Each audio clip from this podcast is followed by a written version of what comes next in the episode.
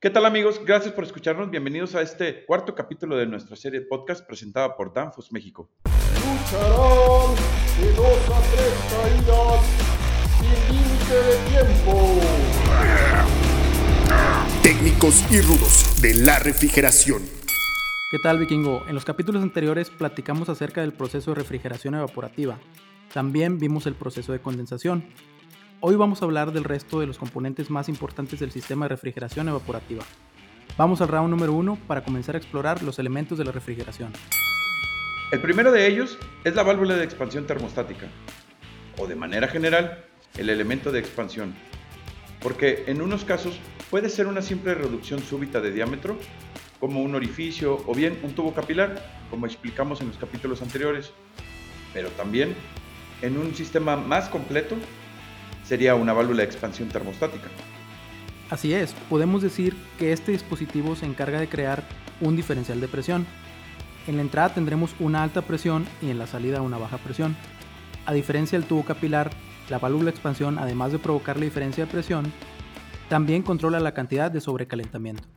El sobrecalentamiento es el calor adicional que se le agrega al refrigerante una vez que se ha convertido en vapor. Si escucharon los últimos capítulos, recordarán que hemos usado el ejemplo del agua caliente a punto de hervir. Cuando ponemos a calentar agua a nivel del mar y esta está a punto de llegar a los 100 grados centígrados, observarán que comenzará a hervir.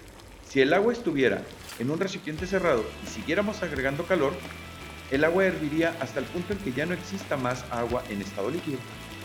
A partir de este punto, si siguiéramos agregando calor, el vapor que se genera pasaría de ser vapor saturado a vapor sobrecalentado. Solo para aclarar a nuestros amigos, el vapor saturado es justo cuando todo el líquido se convirtió en vapor y vapor sobrecalentado es cuando se agrega calor y ya no puede ser más vapor y el calor se representa en un incremento de temperatura. Similar a lo que sucede con el agua, así sucede con el refrigerante dentro del evaporador.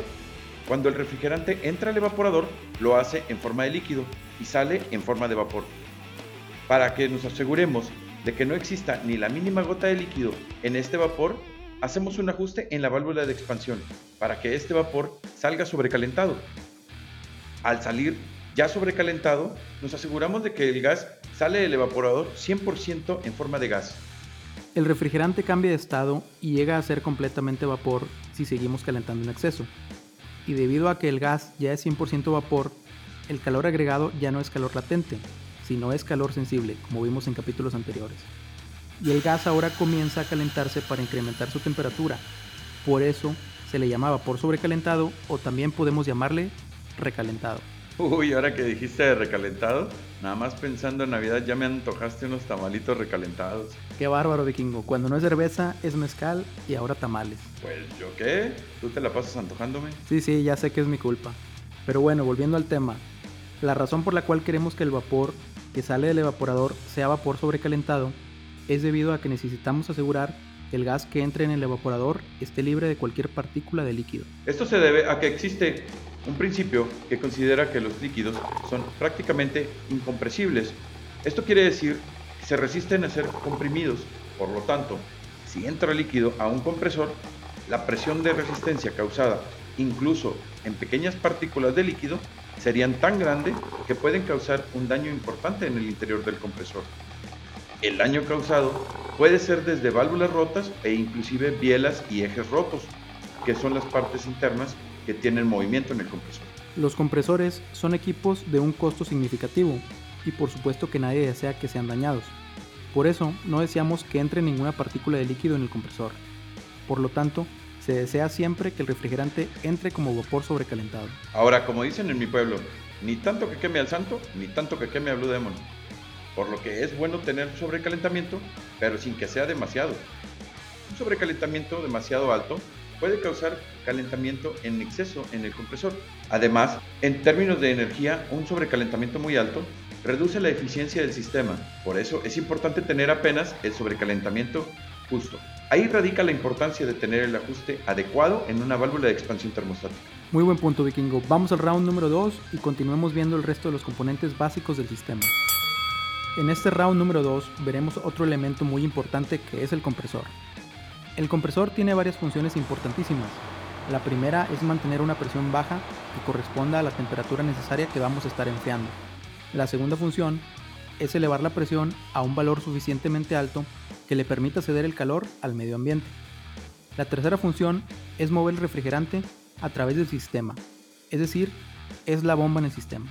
Hay varios tipos de compresor, clasificados por el tipo de ensamble y por el sistema de compresión. Por tipo de ensamble, tenemos compresores abiertos, herméticos y semiherméticos. Y esta clasificación nos dice si el motor está dentro del sistema de refrigeración y si puede ser desarmado para repararlo o no. Los abiertos tienen el motor por fuera del sistema de compresión. Los herméticos tienen el motor y el mecanismo de compresión dentro del sistema de refrigeración, pero no pueden ser reparados.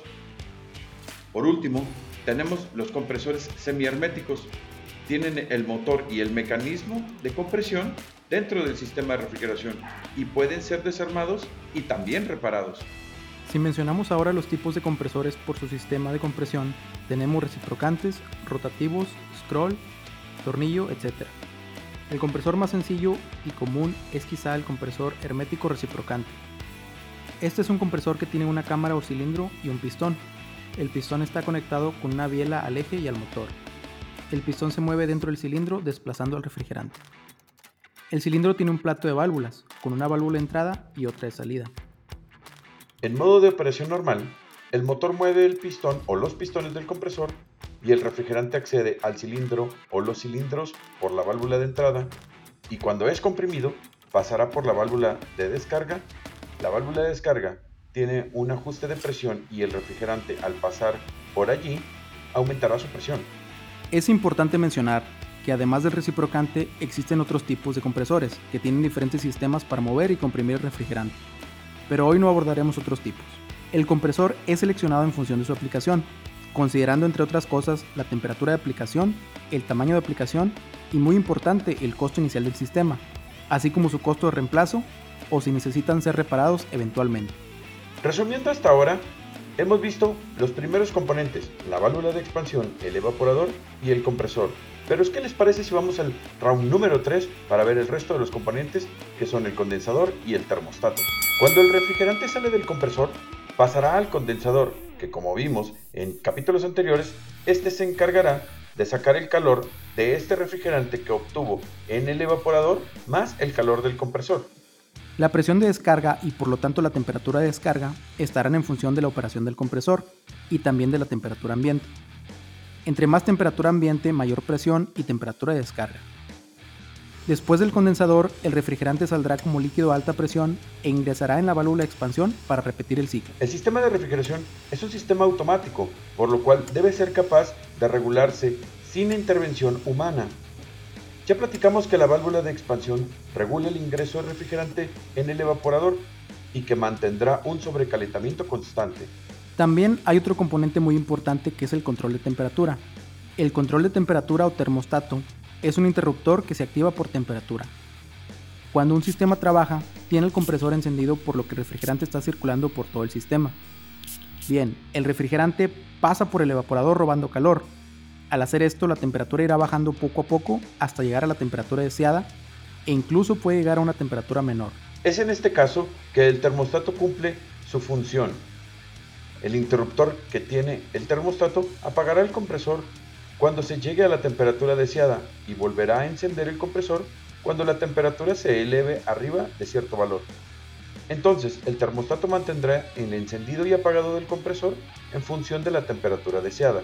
Hay que mencionar que existen diversos tipos de control de temperatura. Los hay del tipo electromecánico y también del electrónico. El control electromecánico tiene un fuelle con un tubo capilar y un bulbo que tiene en su interior un gas que se expande y se contrae dependiendo de la temperatura a la que se encuentre.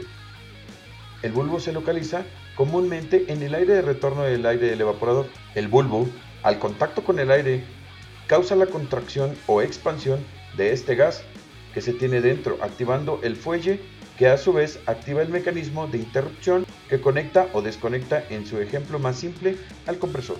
Además, el mecanismo del termostato tiene un tornillo de ajuste.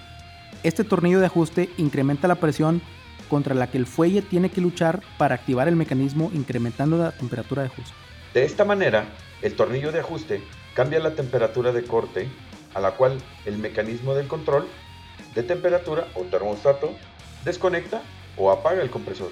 El control de temperatura tiene también un tornillo de diferencial que ajusta la diferencia de temperatura a la cual queremos que el compresor vuelva a encender. Con el tornillo de ajuste de diferencial ajustamos la temperatura de arranque. Un control de temperatura de un refrigerador doméstico tiene un termostato que tiene el tornillo de ajuste a una temperatura de corte de 2 grados centígrados y el tornillo de diferencial de 4 grados para que arranque a unos 6 grados centígrados.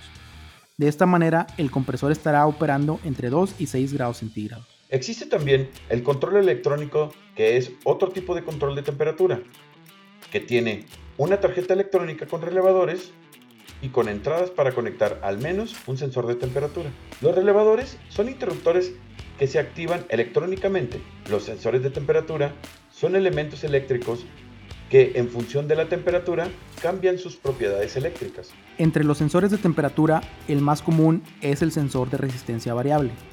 Este sensor cambia su resistencia en función de la temperatura que está midiendo. Cuando el sensor de temperatura está conectado al control electrónico de temperatura, mandará la señal eléctrica que corresponde a dicha temperatura. El control electrónico tiene un procesador que, al leer esta señal electrónica, la interpretará y alcanzará el valor ajustado en su memoria y accionará el relevador para activar o desactivar el compresor de la misma manera que lo hace el control de temperatura mecánico. En su manera más simple, el control de temperatura mecánico o electrónico controla la temperatura activando o desactivando el compresor. Entonces, Resumiendo, en su manera más simple, el circuito o sistema de refrigeración que platicamos el día de hoy, tenemos a cinco elementos. Primero, la válvula de expansión que regula el refrigerante en función del sobrecalentamiento. Después tenemos el evaporador que roba el calor de lo que queremos enfriar. Así es, vikingo. Posteriormente está el compresor, que se encarga de elevar la presión y la temperatura para poder liberar el calor al medio ambiente. Después está el condensador, que condensa el refrigerante liberando el calor al medio ambiente y por último el control de temperatura que se encarga de mantener operando el sistema de manera automática, encendiendo y apagando el compresor en función de la temperatura. En los siguientes capítulos platicaremos más a detalle sobre algunos de estos componentes y otros más, pero por hoy el tiempo se nos ha terminado y nos tenemos que despedir. Recuerden que este es un podcast traído por Danfos México para ustedes amigos.